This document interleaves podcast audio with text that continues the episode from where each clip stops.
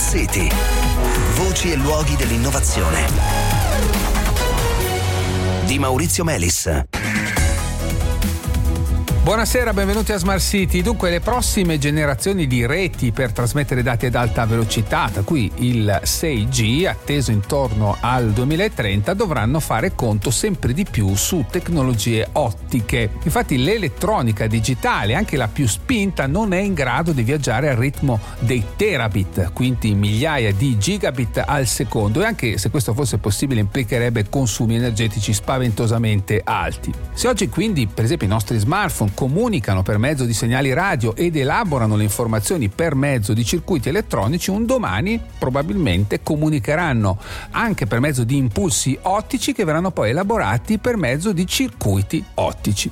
Uno dei problemi più grossi da risolvere è legato al fatto che mentre le onde radio e le microonde hanno una certa capacità di aggirare gli ostacoli presenti nell'ambiente, come per esempio fanno anche le onde eh, sonore, le onde luminose e i loro parenti stretti oggetti come la cosiddetta banda dei terahertz proiettano diciamo così delle ombre molto nette e in più vengono facilmente distorte. Pensate a quando vi si appannano gli occhiali. Insomma per fare un esempio si può parlare facilmente con una persona che si trova in un'altra stanza ma non fargli dei segnali con una torcia. Insomma per poter trasmettere segnali ad altissima velocità servono tecnologie ottiche e per poterci avvalere di queste tecnologie bisogna risolvere il problema del degrado che i segnali ottici ottici subiscono quando viaggiano nell'ambiente. Ed eccoci alla notizia di oggi, un chip ottico intelligente messo a punto da ricercatori del Politecnico di Milano, della Scuola Superiore Sant'Anna di Pisa e delle università di Glasgow e Stanford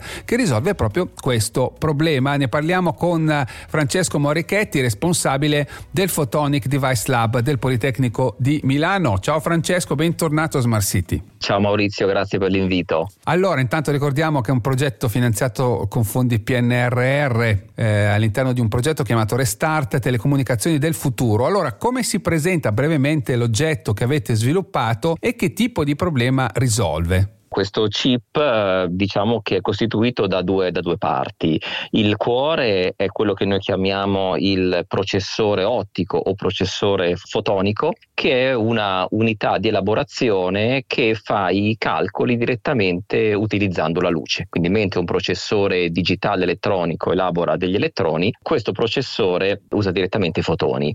Eh, l'altra parte, che è quella che rende il chip adatto per le applicazioni di wireless ottico è un insieme di piccole antennine che sono integrate sul chip e che funzionano come dei microproiettori.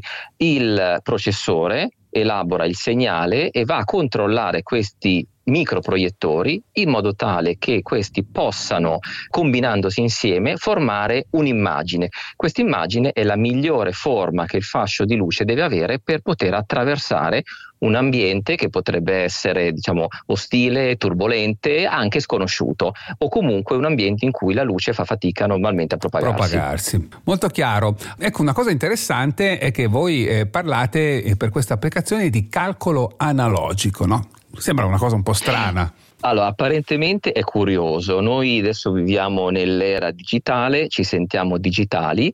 Questo significa che tutta l'informazione che noi normalmente processiamo viene tradotta in sequenze di bit, tutto 0 e 1 però di fatto l'informazione è intrinsecamente analogica. Se noi pensiamo sì. ai suoni, alle immagini, ai video, non sono digitali. Ecco, l'elaborazione digitale ha il grosso vantaggio di permetterci di fare tante cose. No, noi possiamo fare i, i, i fotoritocchi, possiamo fare l'elaborazione delle immagini, però quando i dati diventano tantissimi, questo processamento eh, digitale diventa estremamente pesante. Allora si sta riscoprendo non solo in ottica ma anche in elettronica l'idea di elaborare i dati in un formato più vicino a quello nativo, sì. che è quello analogico. Quali sono realisticamente le applicazioni per questo tipo di elaborazione di carattere ottico ma addirittura analogico dei segnali? Queste tecnologie di calcolo ottico analogico sono di grandissimo interesse in tutte le applicazioni in cui serve gestire una enorme quantità di dati. Pensiamo adesso a, a tutto il mondo dell'apprendimento automatico, quindi del machine learning, eh, delle reti neurali, di quello che viene chiamato l'high performance computing, quindi calcolo distribuito su tante unità di calcolo che devono elaborare tanti dati e scambiarsi tanto dati e non ultimo, se vogliamo, il mondo del quantum computing, quindi certo. del calcolo quantistico perché queste piattaforme tecnologiche questo processore fotonico si presta intrinsecamente a fare dei calcoli analogici mm-hmm. anche di informazioni quantistiche che richiedono proprio un calcolo analogico.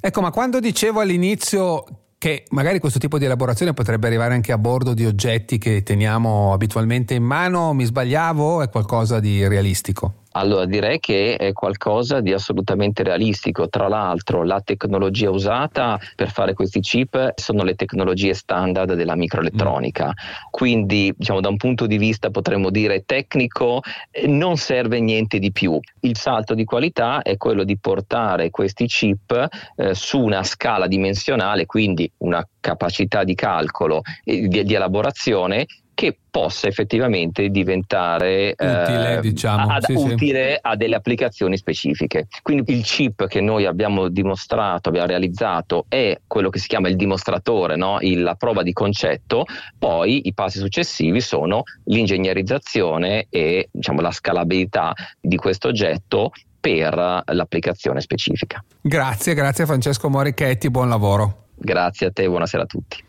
Bene cari ascoltatori, ci diamo appuntamento a domani sera, buona serata anche da parte mia.